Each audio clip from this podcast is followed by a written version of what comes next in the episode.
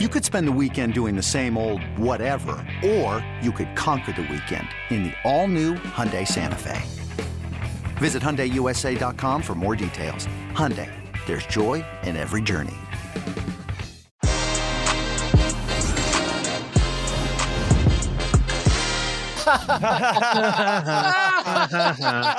it's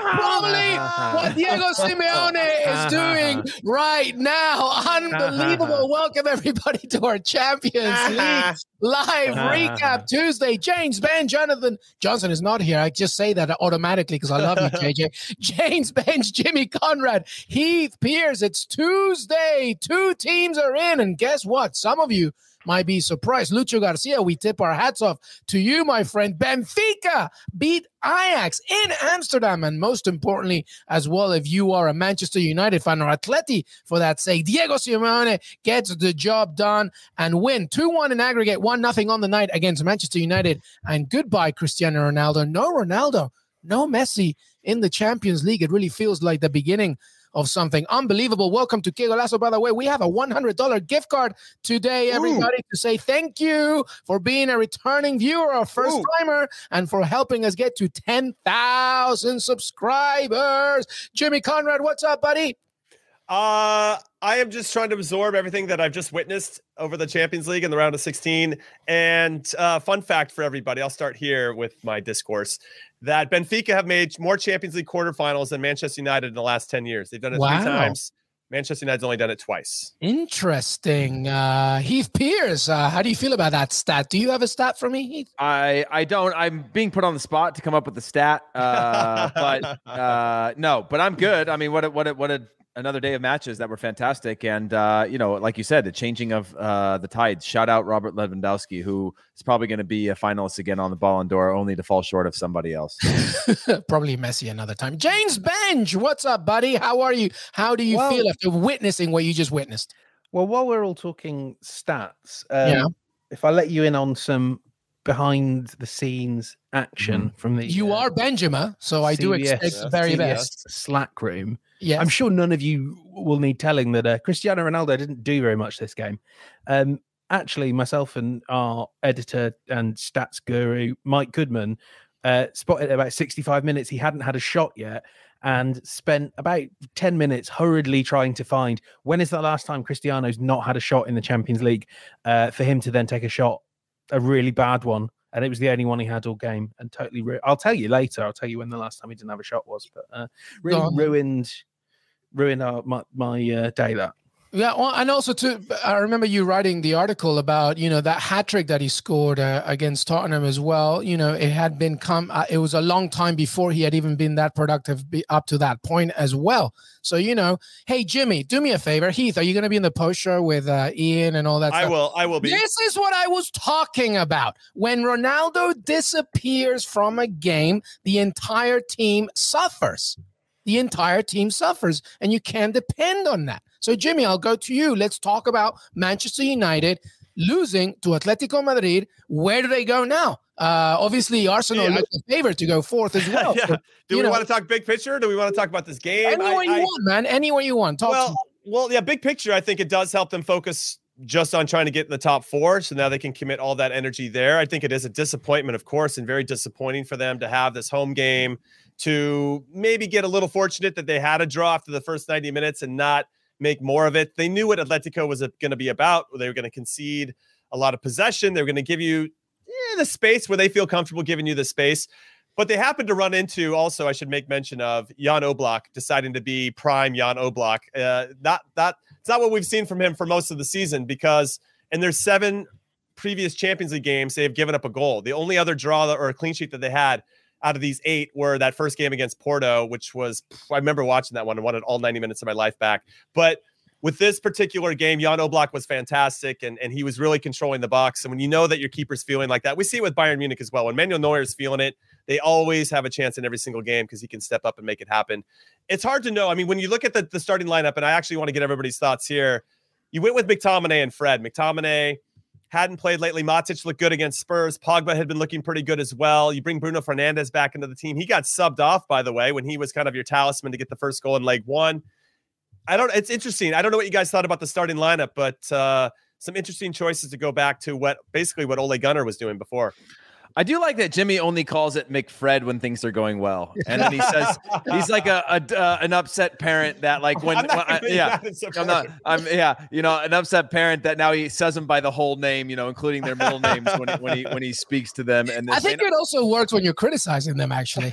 Yeah exactly yeah. exactly. But I I will say that uh, you know some credit goes to Atletico Madrid in terms of showing a little bit of a bite that that we I mean we've seen it recently uh like very very recently but uh, you know showing some flashes of what's made them good and things that we've or at least I have have thought that they were lacking in terms of just being more difficult to play against. And again Jan Oblak's a big part of that right? Of, of knowing when you have that confidence behind you of somebody who's going to make those big plays and step up and step out in tough moments and when he leaves when he leaves his his his goal line that he's going to make the right decisions over and over again there's a confidence that comes with that that you build upon uh, that I thought was uh, impressive today. And then for with regard to Manchester United, I don't even know where to start with with this. You know, I, I think we get a little uh, sweep a lot of the problems under the rug looking at this this lineup right here. And I think it's a great question from Jimmy of of of is this the right lineup?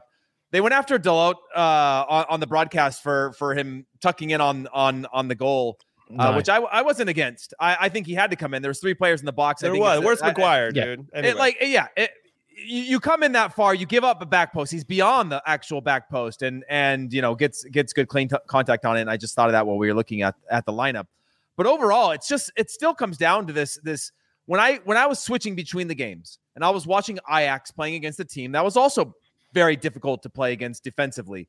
They were at least taking chances in and around the box. There was a rhythm to the way in which they were trying to break them down. And it was an exercise that you do in training all the time where you almost play numbers up against a defending group that's got to defend the box by any means necessary. And Ajax were creating a lot of chances. I know we're going to get to Ajax, but when I think about Manchester United and the numbers and the quality that they have in and around the box, it's almost like they lack this constant ability to be dangerous, rhythm, one-on-one dribbles, a number of things like that that I think are are just I'm kind of mind blown when I look at again the lineup that just we just showed the the team that they put out on the field, and then just the lack of that emphasis of one getting the most out of Ronaldo, but two other players uh, just being able to create moments of magic. It's Manchester United, and they're not mm-hmm, creating mm-hmm. that.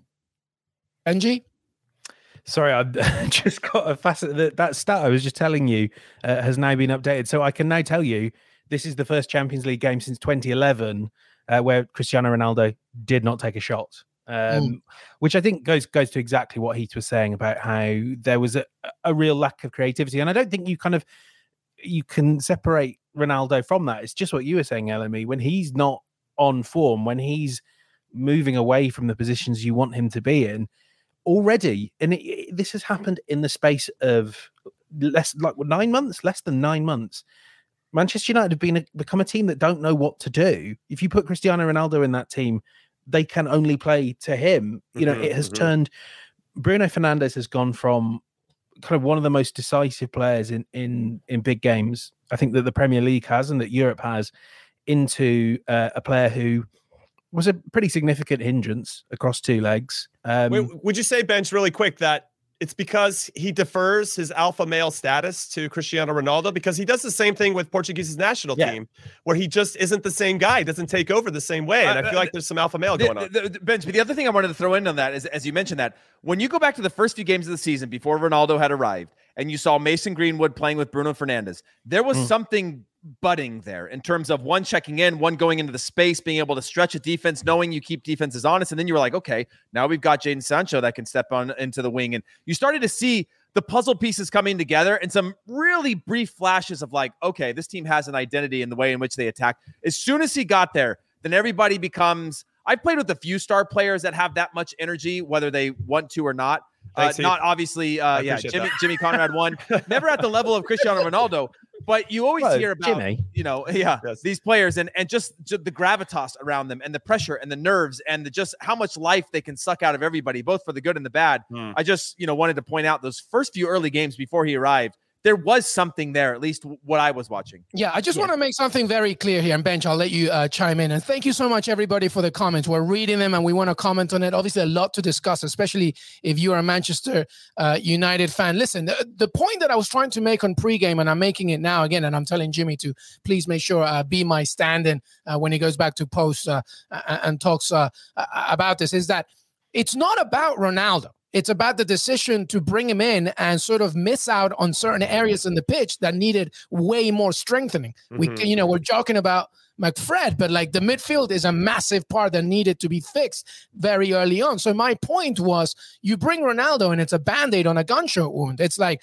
he's gonna score you goals, he's gonna get you to a certain level. But when he doesn't deliver, then what happens? the mm-hmm. entire team sort of sort of falls flat, which is what what you guys are talking about when it comes to Bruno Fernandes. And then you see less productivity with Jadon Sancho. You know, uh, you don't know what to do when it comes to Elanga or even Marcus Rashford has faltered so much. So you know, it's it's a massive issue, and I'm. It's not about Ronaldo. It's about it is. the decision to put him there. Tell him, I Benj. It is. Tell him, yeah, Go ahead, James. He, but he's just, you know, whether deliberately. I'm certain it's not deliberate but he is inhibiting players around him. They cannot help but and I, you know, I don't know. I've not played the game. I mean, Heath and, and Jimmy can explain this far better. But you can you can just feel that this team is feels subservient to Ronaldo, and when he yeah. goes wandering off, and I mean, but uh, you are absolutely right, LME, that you know it, it's not his fault that they signed him. It's not his fault that they got carried away by emotions. And I still, you know, with my uh, Charlie from It's Always in Sunny uh, meme, I still see all these things that lead to Manchester City never wanted to sign Ronaldo, but they thought they could bait Man United into doing it. It's the uh, I like the It's Always Sunny yeah, comparison. That's good. That's good. Yeah. But I mean, like you know, I mean, United were never going to address the midfield anyway. It's not what they want. You know, they don't want. They want to make emotional signings. They want statement signings. You know, does anyone doubt that like come the summer they're going to be going all in for Haaland. They're going to be going all in for Harry Kane, and that then in the end they'll go, "Whoa, oh, I suppose we need to buy a defensive midfielder. I suppose we need to to look at a right back that actually kind of contributes anything both in attack and defense." Um, because right now I thought, you know, we'll go back to what Jimmy was asking right at the top about the eleven that was selected. I didn't have many complaints with it. Maybe you play Pogba instead of uh, Fernandes, and you know, but but aside from that, so like I, maybe you drop Maguire. But besides that, what else do you do? Well, yeah, it was funny when Maguire stayed in when they were making all these subs. You know, he he he made some significant subs. I'm like, why not keep Fred on and go to a back three, and then Fred or Matic can slide into your your into your back four if you need to get into that kind of formation that you're comfortable with. It, it was interesting, some interesting choices from Rangnick, and obviously, if if if Elanga scores that one that hits off of Oblak's face early, or if he scores that one right after halftime and gets the game even, we're probably talking about this a little bit differently because Atleti probably went there for one goal, only had one goal in them, and they got it. And, and yeah, it's tough. I mean, I look at this team, and and as somebody said in the comments, is Telles, McTominay, are those are the guys that are going to go win you trophies? Like when you look at that team, that's my point. Yeah, that's no, my point. Well, that's it's the thing. You signed Ronaldo though, and and and he is a guy that's won trophies and he can bring that, but he's not surrounded by the players yeah. that can match that level Jimmy, or that level of intensity. Jimmy, or even give him the service that he needs. Jimmy, yeah, you yeah, and I talked about it. Remember when we did an episode, literally as it happened, we did an emergency episode, and we'll put our hands up. We were like, wow, this elevates United. This makes them at least a little bit stronger in terms of, at the very least, from an offensive standpoint. It'll alleviate the pressure when it comes to the other players. Obviously, back then, Mason Greenwood was still in the count. So we were like talking about all the things that he's going to be able to help right. with. And we put our hands up, at least I did, and said I was wrong because uh, United, you know, needed so many other things. And by the way, thank you so much uh, for all your comments. Keep them coming. We need more and more likes more before likes. we can give you a Paramount Plus uh, gift card. By the way, so keep yeah. on liking. Go Hit ahead. likes. We just need hundred likes. What I'll say is I've seen a lot of comments, whether it's on this platform or on on you know Qué Golazo Pod when you're hitting us up on Twitter or whatever it is, that that Manchester United need to just restart well, in some ways they were. They went out and got Jadon Sancho, right? They went and got a young player, and then they bought Ronaldo, and it kind of, I think to your point, LME, it just kind of made everything stop and get a little static because they had they were trying to build around a younger player, and obviously at some point they were going to move on from Cavani and maybe save some money to go get a Haaland or somebody else or Vlahovic or whoever. And And then the Ronaldo thing came, and what were they supposed to do with that? I mean, the guy's still scoring a bunch of goals, but but I think it is uh, really detracts from maybe a plan that they had that just got stopped. I don't know. It's it's yeah. interesting times for Man United. It's not his fault, but Rashford hasn't been the same, right? You brought in a guy di- directly in in in kind of competition. Martial uh, wasn't the same. Mason Greenwood wasn't the same because he mm-hmm. started playing in a different position. Jadon Sancho was part of working him in and and and hasn't hasn't really found himself yet at, at the form. And again, none of that's Ronaldo's fault. But like you said, it basically hits a pause on whatever the project was, wherever they were going, whatever these signings meant. It it it it, it hit the pause button on that. And I think that's problematic. If you watch the way the team plays, anywhere in and around the box, the only person they're looking for is where's Ronaldo in the box? Where can we whip the ball to him on the back post? Where is he in the middle of the box? Because at times when you have a player this big, a clap from you trying to play that person is worth more than playing the right pass, right? The good pass mm-hmm, or the right mm-hmm. pass. And I swear to you, if you watch it, everybody's got that tunnel vision because you're playing with Ronaldo. Mm. He's one of the greatest players ever, and he's your best chance of scoring. That everything becomes like a in and around the box, like satisfy Ronaldo, satisfy the team, get the ball closest to the goal. It's a really weird dynamic and and it was to be expected and then when you think about that with regard to the project the project again stands still until you can move beyond this Ronaldo era he's one of the greatest players ever you can't just you, you can't just decide like oh we'll get him in on the he's going to buy in on this thing where we're going right now no everything revolves around him because he's what what he's capable of doing in any game at any time unfortunately that means he has to be able to do that at any game and any time at every game and every time and that's just not a recipe really quick before Ben chops in, uh, this is the first time Cristiano Ronaldo will not finish a season with a club trophy since the 2009 2010 season. Wow. He is breaking records today. I think we should probably, um, as much as God, I could, you know, talk about decline of Manchester United and how they can. I would very much enjoy talking about that. Um, but maybe we should hit on Atletico, who were just like 100% pure, unbridled Atletico. It was really interesting on the UK broadcast out here. Paul Scholes was basically saying if you put if you swap the managers around, uh, Manchester United win this tie comfortably because Diego Simeone knows how to point. win these. He yeah. knows how to win these ties, mm-hmm. you know, and it is by making them pretty much unwatchable, like absolute horror shows. and you could you could sense like what's amazing, I thought, what was so impressive about this game was how they turned Old Trafford against Manchester United. You know, not, I wasn't there, but everyone was sort of you could and you could hear first half yeah, real buzzing atmosphere, and we we forget United were good until that goal. Like United were playing well, like they were mm-hmm, assertive. Mm-hmm, they had mm-hmm. the ball just where they wanted it. They had play just where they wanted it, and. Atleti scored and they just ruined the game as a spectacle. And the Manchester United fans were losing their cool turning on the referee, who wasn't great. But you know, Atleti put pressure on the referee, they put pressure on the home fans, and then they put pressure on the players by just being intolerable. And it's brilliant, and it's going to be really tough for whoever else has to play them. And you know, much credit to them. Equally, I thought Rodrigo de Paul like balanced that really well with some creativity. Koke was magnificent. I think they're a much better team with, mm-hmm. with him in. But uh, yeah, I really, really don't want to have to watch their two quarterfinal ties. If I, I'm kind of, I'm kind of hoping for a Madrid Derby quarterfinal over two. Yeah, that would be that, that, would be pretty special. Yeah. But but what I'll say very quickly was that there was a mid like a middle block that Man United were trying to get into when when they sat back or they decided we're not going to press in this particular instance. They set up in this mid block. And Atleti had scored five minutes earlier, but it was offside barely. Llorente just got started a little bit too much, and Joao Felix yeah, cross to Joao scored Felix, that. Yeah. And I feel like what they did was they played through the low block. They did a little in back and through. Koke, to your point, Benj was magnificent, and he was the catalyst of getting this ball through midfield and creating that opportunity, and all of a sudden breaking that pressure, that mid block, and and springing and getting in behind. Right there, there's only a few times we saw either team really get in behind the other team, and that was one of those instances. And I think that gave Atleti a little bit of belief because when you see it five, six minutes later, it's the same thing. A little in back and through that starts the play. Joao Felix goes in there, and then obviously Manchester United cue the circus music, just start staring at the ball and stop looking at where everybody is to mark. And Greasy Griezmann puts one into the back post. That's what I like to call him, Greasy Griezmann. and, and you know, it just everything everybody was kind of in the half space. Alex Telles doesn't have that urgency to get out to Griezmann to really put Look some pressure on him. right here. Yeah. Maguire, yeah, the whole sequence was, was good, but they they did really well of getting through that low block, and they had done it five minutes earlier, and I feel like that gave them the confidence to do it again.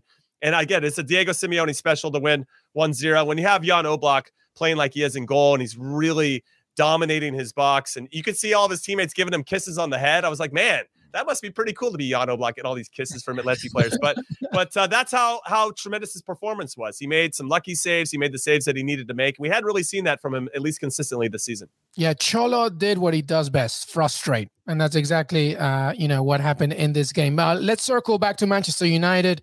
Uh, there's you know one more thing to really well. There's a lot of things to discuss, but you know let's make this a nice uh, conversation. This is a call to action for everybody. And Jesus, thank you so much uh, for for your question because that's literally where I'm going. Okay, uh, I wanna I wanna discuss about this United squad. As I mentioned early on, you know they're out of the Champions League. It looks like they won't get Champions League spot for next season. We'll see. There's still some games to be played, but we'll see. But regardless, uh, Rangnick will not be the manager after this season. So th- a lot of things have to happen in order to rebuild. How do you do that? Where do you focus on? We don't have to go player by player, but I mean, it's clear that we all have a specific focus area in this lineup that needs work. Where do we go? Heath, let me start with you. Manchester United, what do you do? You you, you got the money, you're the sporting director. Where do you go first?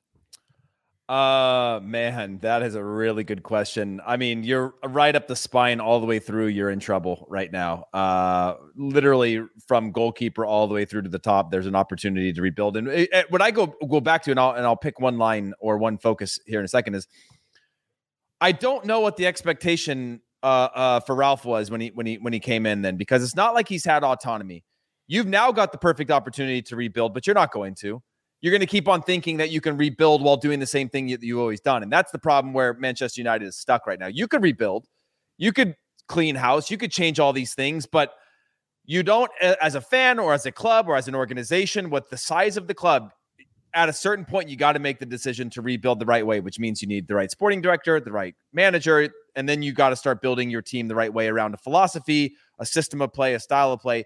And I don't think they're ever going to do that because the expectation is Champions League or bust. It's uh, challenging for a title or bust, which it's currently bust uh, consistently at the moment. And it's impossible to rebuild without actually committing to rebuilding. You don't get to go and say, you know what, we'll change uh, McTominay and Fred and maybe Pogba and we'll bring in uh, a couple other big name midfielders and, and that'll fix things. Because if you just look across the board, you just have a bunch of individuals and none of them – geared to play any which way that seems cohesive towards moving towards something of significance in terms of winning trophies or winning titles. And so at a certain point, when I when when you go back to when they brought in Ralf Rangnick, I was excited because I was like, oh, there might actually be some autonomy here to make some tough decisions. Bench Ronaldo if you had to, which you were never going to do. Uh, you know, uh, Paul Pogba, okay, out. You move some players in January transfer window, great, but you're still stuck with the same core issues. And until you're willing to give up results to be able to do that, which I think Arsenal has gotten rounded the corner of just saying eventually, now we're going to play young. We're going to go young. And if it, it bites us in the ass, that's okay. But at least we're going to stick to something. Instead, Ronaldo's stuck in this hole. Well, we've got the players and we're close, but we're really far from anything significant. And it's that's not a rebuild, you know. And and so when I when I think about where you need to start, I think about going right up the spine. But I do think owning winning midfield battles is just such an important part of the, winning the Premier League. It's such an important part of, of doing well in Europe and right up that spine. And again, I, am confused as to where I want to stick because as soon as I said midfield battles, I'm like, change your center backs, um, mm-hmm. change your goalkeeper, change your strikers. Mm-hmm. But I mm-hmm. think I'm going to go with the central midfield now of just upping the, the quality of that because on their day they can be decent, but it's not it's not centered or built around a certain style of play or way in which you want to win games or leadership and those types of things that I'm saying like if you could if you could start there, I think it's a, it's an okay starting point. I mean, he's mentioned Arsenal, and I mean, you don't want to kind of fall into recency bias, but they have just been in the sort of situation um, United and, and you know, like like he says as well, there are a million and one ways you can kind of look at this. You know, I saw one of our comments there praising David De Gea, and yes, he's a he's a fantastic shot stopper this season. But when you see him with the ball at his feet, you feel like he's a player that modern football has passed by. One might say the same thing about some some of the stuff Bruno Fernandes does, where he plays like, especially on the ball, he just plays like a a ten with no responsibility. I think they really, and I know we said this about PSG as well. This is an attitude thing. What do you expect to see over the coming forty eight hours? You're going to see all sorts of newspaper stories about how X player has let feels like has let down the dressing room. That's what his teammates feel, or X player feels let down by by his teammates, and so on and so forth. Gary Neville complains about this all the time. Like that's a culture thing, and you need to pretty much if you see what Arteta did at Arsenal and you see what Klopp did at Liverpool as well, you have to, you know, clean ship. A lot mm. of players have to go, even good players who deliver for you, because you just need a new environment. You know, you, it was one of the things actually Ole Gunnar Solskjaer kind of was getting right on occasion. It mm-hmm. seemed like a, a good place where players were happy with each other, but that's where I think it, it's much deeper rooted than just buying more players. They've been buying more players for donkey's years, and it hasn't fixed anything. Mm-hmm. Can I can I add in one more note on that? I think the turning point with regard to, and I don't mean to bring Arsenal into this conversation, but I think it is relevant yeah, yeah. In, in, a sense of like, I mean, I really want to, I'm just not meaning to uh, purposely. they just happen to be a relevant uh, comparison. Is getting rid of Aubameyang for free after being the one who says, I'm going to double down on this guy and give him the biggest numbers or wages we've ever given before, I think was a telling sign of, again, that rounding of a corner of saying there's something actually happening here. We're building something, and if you're not on the bus, you're off the bus. And and doing that, that Man United is going to have to go through this a, a horrible chain of events that happens when you're when you're rebuilding. That it's going to take some tough decisions. There's going to be some club legends like a De Gea, where you go, well, he's actually done really well. He's done a great service. Give him his testimonial if you have to, but like at a certain point, you've got to move on with just fresh eyes, fresh blood, somebody else, like uh, just a whole new group of people uh, that that I think is going to require some of these players that are legends and well respected and loved and adored by the fans and and and the club uh, mm-hmm. are going to have to move on with that as well. Unfortunately. Well, I think it's going to be easy. Harry Maguire, send him back to Leicester. Ronaldo's not going to play in the Europa League, so he's gone. Cavani's probably out. You can move on from some of all the other players. I think you go get you go get if you want to spend some money, then just fix the spine of the team. You go get some younger players that have tremendous upside that are actually been proven winners. So go to Lille. You got Jonathan David up top. He can fill a hole. He knows how to score goals. You can get Sven Botman in the back, six-four center back, young upside. Go get Jude Bellingham from Dortmund. You can go play with Jadon Sancho again. Go get Ryan Gravenberch from Ajax. There's plenty of players you can go out there that can spruce this team up and maybe elevate everything, but they have a lot of holes. And that's part of the issue is that they committed a lot of energy to players that maybe just aren't good enough and maybe not definitely not good enough for Manchester United, at least how we like to look back on them romantically. So yeah, there's a lot of questions. Obviously, we could fill a whole podcast just talking about Man United, but we'll stop it here because there's another team that did pretty well today. They're named Benfica. Mm. That's very, very true. But excellent, excellent commentary from you three about this game and what happens to Manchester United in the future. We got a call to action, by the way, before we go to break. Tell us how you would fix Manchester United if you were in charge. Keep it PG. All right. Okay. Just just Did let you say tell us? Did you say tell us? Like uh, tell, us, tell us how, how yeah. to stop yeah. yeah, there you go. I like it. I like it. We're gonna take a break here, Qué Lasso Champions League Tuesday recap. When we come back, as Jimmy mentioned, uh, a good win in Amsterdam, and no, it did not come from the one that you think. Diego Lasso, Jimmy Conrad, Heath Pearce, James Benge. We'll be right back. Robert Half research indicates 9 out of 10 hiring managers are having difficulty hiring. If you have open roles, chances are you're feeling this too. That's why you need Robert Half. Our specialized recruiting professionals engage with our proprietary AI to connect businesses of all sizes with highly skilled talent in finance and accounting, technology, marketing and creative, legal, and administrative and customer support. At Robert Half, we know talent. Visit RobertHalf.com today. This episode is brought to you by Progressive Insurance. Whether you love true crime or comedy, celebrity interviews or news, you call the shots on what's in your podcast queue. And guess what?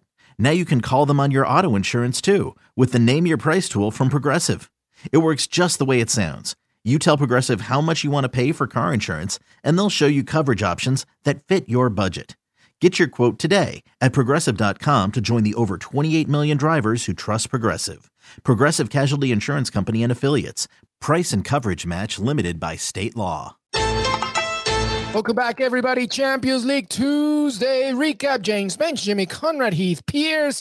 Uh, here's my read for the evening. Que golazo listeners, we want you to compete with us in a bracket challenge game. I'll be there. Jimmy will be there. Heath will be there. James promises me that he'll be there. Um, and we will all be there. We want you as well. Join us at cbssports.com forward slash golazo brackets. And the winner gets a $100 gift card to Paramount Plus. You're able to watch the NCAA tournament games on Paramount Plus tons of soccer from the Champions League to CONCACAF, golf majors in the spring, and NFL football in the fall. Also, we're excited for the debut of Halo, which is streaming March 24th exclusively on Paramount Plus. Head to paramountplus.com forward slash Halo to try it for free. But let's get back to those brackets. Who Can I- wants this one?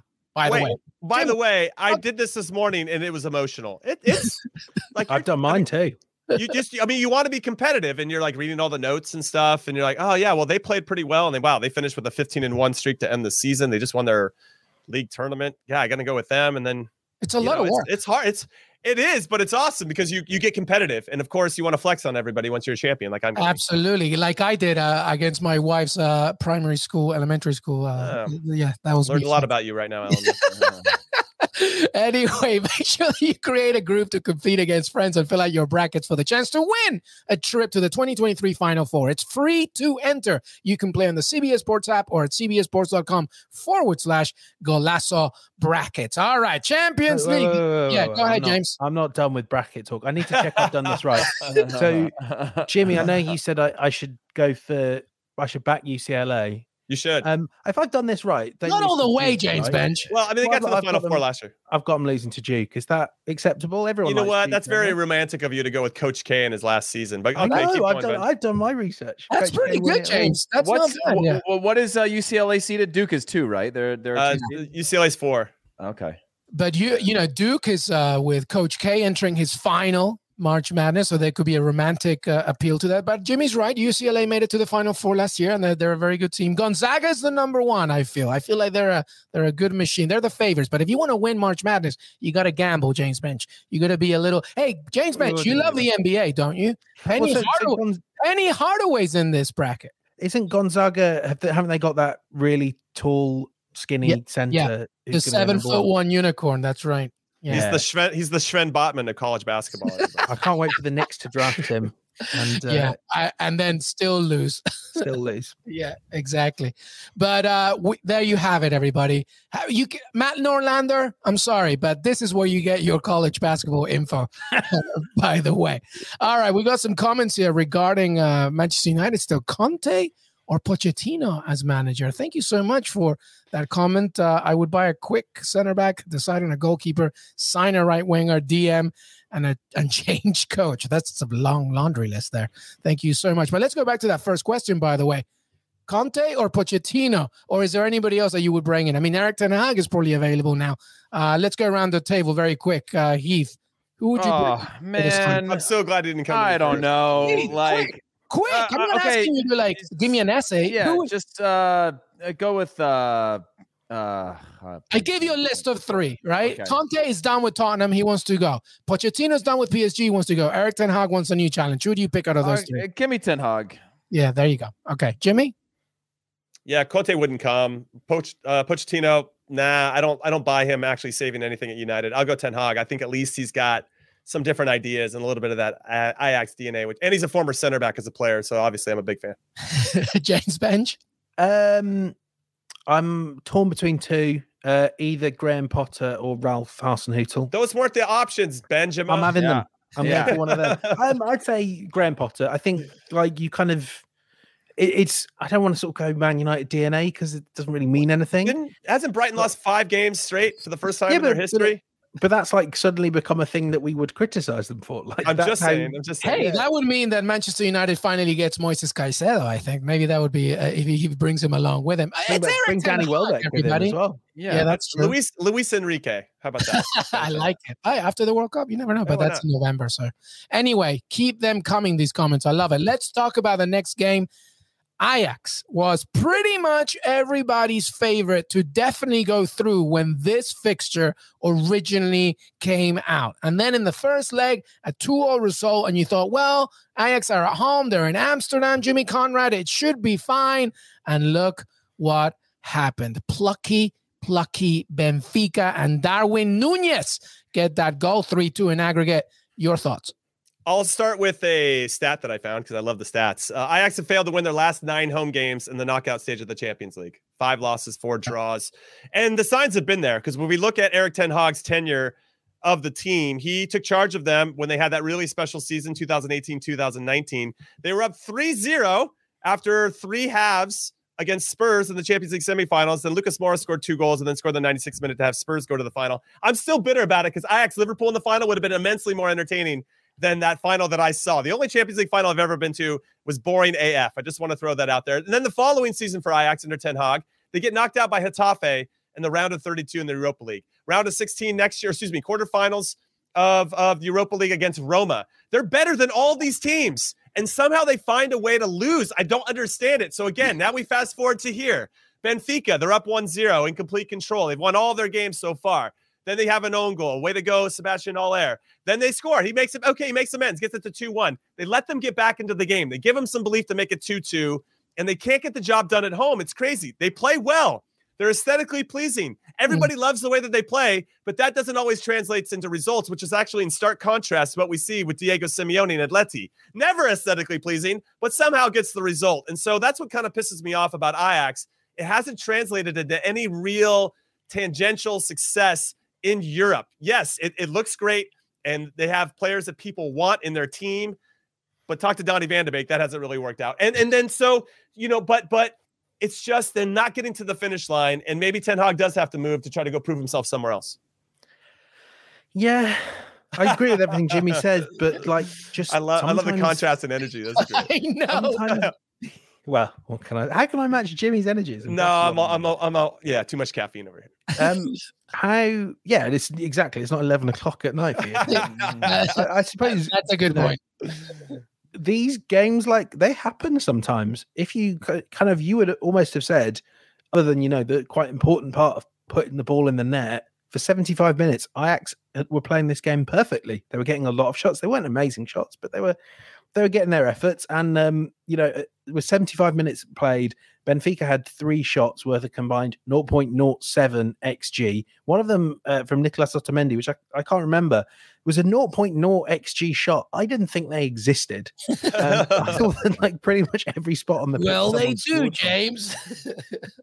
but you know, stuff happens. Like you get you get done by the one good chance that your opponent has, and I mean, and then you're out of the Champions League. I'm with, I'm with you, but to Jimmy's point, there is something about and it's kind of similar to PSG I think like you know when you're so used to be dominating in a specific domestic league you got to realize that the moment you enter the Champions League, it's it's you can't just you can't just be a pretty painting. Sometimes you really got to go out at them and and be a little pluckier. Did you see that today from Ajax? Did you see that they were at least uh, you know going for a plan B if if if plan A wasn't working?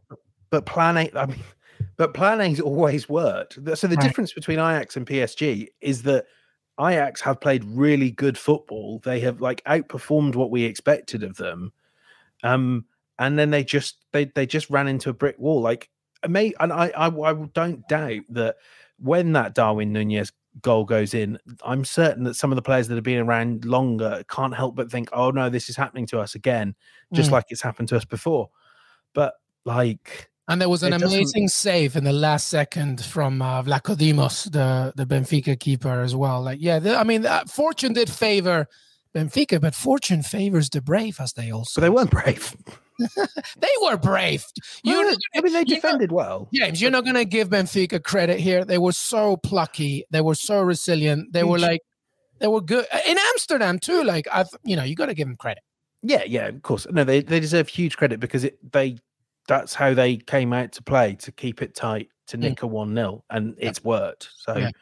they des- they deserve credit. All I'm sort of saying is it's you know, I you know it's super easy to to work backwards from the result, but I think that if you kind of play that game through again, Ajax probably Ajax win. win it. Yeah. My only argument about where where Ajax is right now and where I think Ten Hag needs a new challenge is that this year was a little bit different in the fact that they built a team that was a little bit older. Normally, when Ajax goes out, you go, well, you know, young players, they're going to sell on. They have turnover every year. They're selling their best two or three. You know, it's sort of been the story, but they brought in Haller on the team. They've got just looking at some of their players that aren't super young, Tadic, Daley Blind. You've got uh, Berghuis. You've got Klaassen. You know, you've got a you've got a number of these players that are not young, and they kind of built this team a little bit more to what seems like withstand a match like this to be able to go one step further, one step closer to doing something spectacular instead of being this story developmental football academy where they can outpunch most teams and then ultimately go out in, in in the in the quarterfinals round of 16 semifinals. Wow unbelievable just a step away. This seemed like okay we're a step away. Let's add some pieces right? You bring in Haller their biggest ever uh, incoming uh, transfer for for for Ajax. And they put it all into this basket that didn't work out on a date. They completely dominated this game, but it came down to, uh, as Benj mentioned, just a moment, and and and they're out. But it did have a different feel this year, where they were almost coming into this challenging for a trophy, or at least mentally thinking that they can do this, as opposed to being like, okay, Cinderella run the year before is a Cinderella run. This year, they were built to be a little bit better and a little more resilient against opponents to just be a contender instead of a, an underdog or a Cinderella run story. And and unfortunately, it, it ends up being the same story as, as as years before when they had significantly younger and more inexperienced players on the field. What I'll jump in, what I'll jump in and say really quickly is that Ajax also play against Feyenoord this week. They had a big lead, not a relatively big gap in in, in the Eredivisie, their domestic uh, competition. But now it's down to two points over PSV, and they play Feyenoord, who's in third, who are only eight points behind them. And now it's getting a little tight. And now we're talking about this Ajax team who had won six out of six games in the group stages. So there's only a handful of teams that have ever done that in the history of the competition, and all the three of them happened this particular year with Liverpool and Bayern Munich and Ajax. But there's just something I feel like they're lacking, and which is what I said before. It's just like that killer instinct to see teams out, even when they're dominating. Barcelona used to suffer from this when they were in their peak as well. Like sometimes they would dominate teams, but never they're looking for that perfect goal instead of that sloppy one. It's almost it almost hurts their pride. Like I don't I don't even want to play if I have to score a sloppy goal. I just want to score pretty goals, you know. And and I feel like there's moments where they just need to get a little sloppy, get a little bit dirty, and mm. figure out a way to get the ball and tumble it over the line. They have scored those goals, of course, but I don't feel like that's what they're looking for. It's not their DNA to play that style. And sometimes you just have to whip the ball in, you know, with 15, 20 minutes left, as ugly as it may be, and, and try to get on the back of the net, kind of like Benfica did. yeah, yeah. I mean, in many ways, they are victims of their own domestic success. Um, all right, let's uh, keep going here because we want to touch on a few more uh, subjects, uh, headlines before we say goodbye here. But uh, Benge, uh, quickly on Chelsea. Uh, you were going to make me talk about this again. Yeah, I know, I know. I, am going to make what you. Just... Chelsea? Today? Yeah, what's the latest? Happened? Yeah, is there an update? Know. Did something happen with Chelsea? I haven't even heard. yeah, they, they, they, their bus got stuck in the middle. Of oh, you got to drive somewhere in the bus. Oh man, that's just, too bad. Just very quickly, talk to me about the FA Cup thing. It's done, right? Chelsea have uh, rescinded their. Uh, their, their yes, yeah. In many ways, it kind of the, the, we we end the day the same way we started it, which is Chelsea are actually going to play. Nothing to see here, right? Yeah, yeah. Just a, a weird wobble in the mo in the middle where for five hours Chelsea were insisting that Middlesbrough ought to shut the gates to the Riverside Stadium, for which they have a uh, capacity crowd, which is a very rare occurrence for them since they've been relegated for the Premier League. Um, sold out, going to be a brilliant atmosphere there, but due to the involvement of their owner in, um, or the close links between their owner and, and, and Vladimir Putin, Chelsea are under sanction. Chelsea can't sell tickets. So their reasoning was then uh, that neither should uh, neither should Middlesbrough. Middlesbrough shouldn't have fans at the it's game. Not Chelsea fair, Benj. yeah, it is. That's me paraphrasing. They the they said it's chalked up to sporting integrity. Uh, yeah. Did you see what Middlesbrough said back to that? They no. were like, nah. They yeah. gave him they gave him the stringer bell like glasses. Like, uh, you serious? like, no. One of the most brutal statements in response I've ever seen. You know, this is like something out of uh, the library in RuPaul's Drag Race. They put those they put those okay, shades so, on and they read nice Chelsea. So very quick, James, Lille Chelsea. Does this affect it, or do you still see Chelsea going through? No, Chelsea will be fine for this game. Hmm, well, I think it doesn't help that Lille are without Renato Sanches. I think that's a bit of a blow. Um, mm. Like it's going to come home to roost. So I don't think it'll affect uh, the Lille game. But then, you know, they're going to have to take a ten hour, a ten hour round trip to Middlesbrough at the weekend. That's going to be hovering over things. No one's going to be looking forward to that. Credit, I must say, that one of the few good things that came out today from a Chelsea perspective. Kai Havertz, great guy. Um, spoke to him in his presser, and he also said. Uh, he'll, he's happy to pay for his own travel, which is probably a bit of a relief for Chelsea going forward because they might need a few with with, with Roman Abramovich's money. yeah, he's well, paying indeed. for his travel with Roman Abramovich. Okay, I'm just making sure I'm I'm connecting the dots here. Ben. I just want to make sure we don't get you know. Yeah, we got uh, legal on that. hey, um, very uh, a question for Jimmy from Dan about the you know, thoughts on uh, Newcastle versus Chelsea. Here we go, Jimmy. How mad were you yesterday? Uh, you know, Kai Havertz shouldn't even have been on the field. Okay, if you want me to have my little, I'm going to get on my stump here for 30 seconds and say that he crushed Dan Burn in the face as someone who suffered that. Got my jaw broken by Clint Dempsey with similar elbows. Had to oh, retire from the game due to concussions because of elbows and punches to the face. Yeah. I had a big issue with that. And then Kai Havertz, of course, goes on to show up Dan Burn.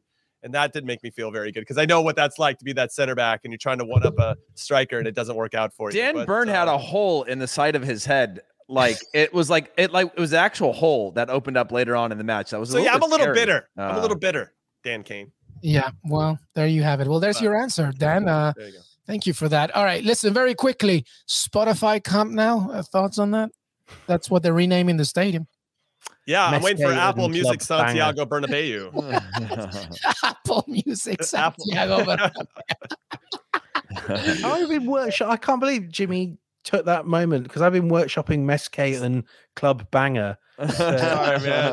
Sorry. Oh man, I tweeted. I'm sorry, more, I didn't realize. I tweeted more than a club playlist just because uh, you know it's just going to be amazing when you enter the stadium and you see those words. I mean, if you're a Barcelona fan, just I mean, I guess this is how you're getting all these players that you're being rumored to have as well. Mm-hmm. Mm-hmm. All right. Well, the other report before we say goodbye is uh, the UEFA ban, by the way, of Russian teams uh, is upheld by the Court of Arbitration of sport. Right decision. I take it from everybody here. Heath yep. Pearce, you agree? Yes. Jimmy? Affirmative. Benge? yeah, 110%. Well, there you have it. Des Norris, the Neil Young stand at the refurbished Bernabeu. Very good, Des Norris. Very good. You're on it. You're, it's been a long day for Des Norris, but he, he's still on it. He's, he's still on, on it. it. He's on it. I love it. Well, that's it. That's our Champions League. Yes, I know this. Uh, our Champions League recap for Tuesday. By the way, Paramount Plus, come on now. There's a hundred dollar gift card for you. We need those uh, hundred likes. I don't even know if we need it, but we need all these comments. Oh, because we have we have Paramount Plus gift cards to give away like confetti. So make it happen. Mm-hmm. But thank you so much, everybody, for 10,000 subscribers. We really, really thank you. Jimmy Conrad, thank you, brother. Thank you. I'm just making it rain over here with my Paramount Plus $100 gift cards. I love it. Heath Pearce, I appreciate you. Thanks for having me. We should also just have Jimmy sit on here and not allowed to talk until we hit 100. Just. Oh my God, that's so mean. Why just Jimmy? Just because. Well, just, you know. Because I have, I don't know. He's got a lot my, of energy. My, pos- my positivity brings yeah. Heath down. That's yeah. why. What? I'm That's also positive, man, Jimmy. Heath, Heath used to say that to me in national team camp. He'd be running in the mornings and I'd be have good energy, kind of like I am now. And he goes, "Dude, your positivity is bringing me down." I, I, just, I just, I just wish that like every like that would come in, it's just Jimmy on the screen, kind of like uh, what's his name when he sat by the fire for that like 24 hours, whatever. And or Jimmy like when me and you did it at the beginning up. of the recap. All yeah. he can do is a thumb up every time a light comes in. It's just give the thumb up, but he can't talk. I, I, sometimes forget, like when I've come out of a draining weekend preview with Jimmy, uh, like remorseless optimism, that like Heath's had to put up with this for most of his life. oh man, and the USMNT hour as well, and all these things. Well, listen, Jimmy, I'm a positive person too, so I'm Thanks, with you. Don't worry about that. it. Yeah, it gets right. better, everyone. It gets better. Yeah. James Benge, thank you for staying up late with us. I appreciate you too, my friend. My pleasure. It's always fun to spend my evenings with you guys. I love it. I love it. Thank you, everybody. Que Pod on Twitter, youtube.com forward slash Que where anywhere you listen to the pods, we got plenty more to come, including, of course, Wednesday's Champions League recap, calling, calcio, weekend preview, and so much more. Have a great rest of your evening. We will see you next time. Till then, cue everybody waving. Bye bye.